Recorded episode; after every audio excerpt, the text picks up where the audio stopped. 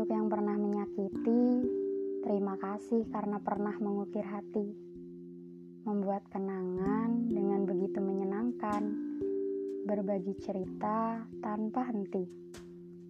Kamu terus saja membuat saya seperti buku dari keluh dan kesahmu setiap waktu. Selalu menjadikan saya tempatmu yang istimewa. Sebagian rasa memang sulit dipahami, sulit juga dimengerti. Hmm, saya sendiri aja masih suka bingung. Ini tuh kenapa dan gimana? Terkadang perasaan bisa semembingungkan itu ya.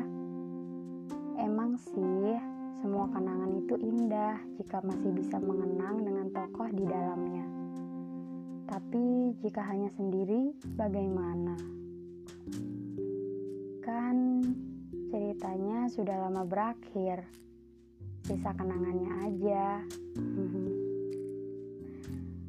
Apa yang disudahi, jangan pernah ya digali kembali biarkan ia tetap ada, tapi nggak menimbulkan luka. Kenangan itu akan tetap ada kok pada sudut lembar cerita yang tersusun rapi. Tetap menjadi kenang yang memiliki arti, tapi tidak untuk dimulai kembali. thank you